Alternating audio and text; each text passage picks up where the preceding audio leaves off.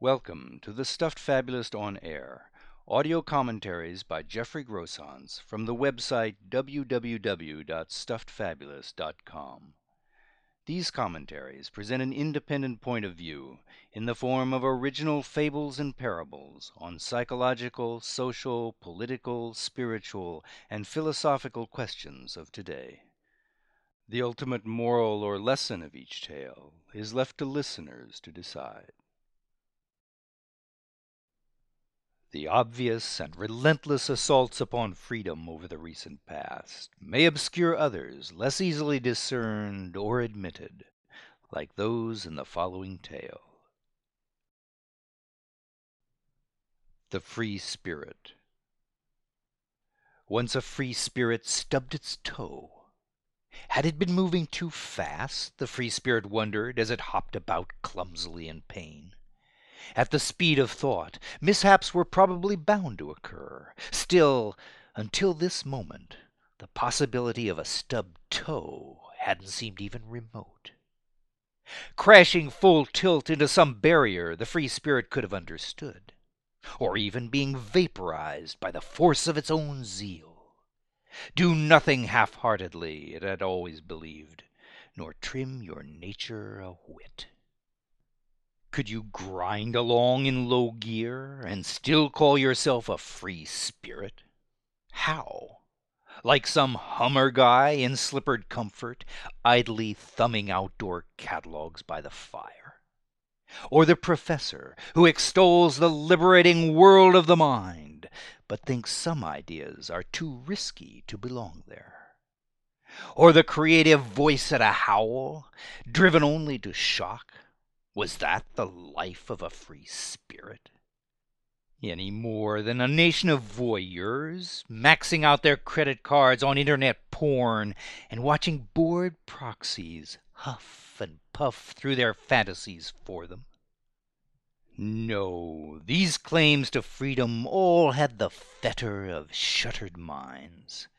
The sun needed letting in, and the wind, too. Clear the air and dry away the mold, and then you could speak of being ready to begin, just begin, the life of a free spirit. Loosed from tethered thought and senses, you might then pick up enough speed to escape the bounds of the known and be among the first to enter new worlds. But then to stub a toe!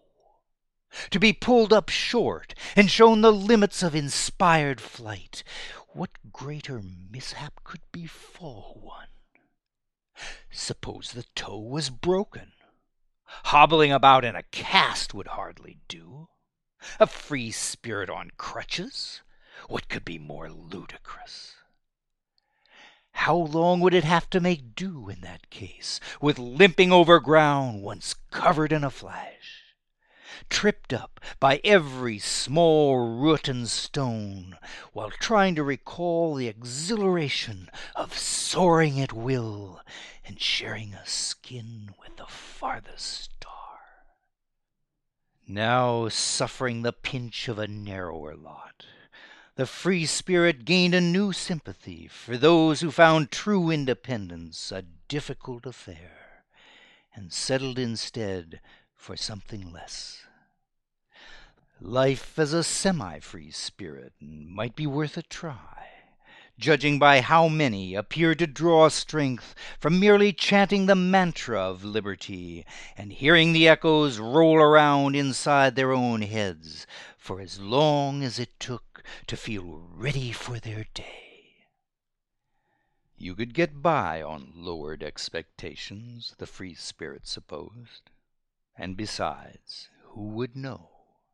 Stubbed toes were as common as coals, so your sudden stumble might go unnoticed amid all the bluff self assurance and showy parade steps. There was comfort in numbers, to be sure. A guarantee that freedom, as most defined it, wasn't really all that difficult to fake, if need be. More fables and parables like the one you've just heard are available for reading, downloading, and forwarding at www.stuffedfabulist.com. Bound collections of tales in the series Likely Stories, Contemporary Fables and Parables, and audio CD collections of selected tales can also be ordered through bookstores or directly through the orders page of the website.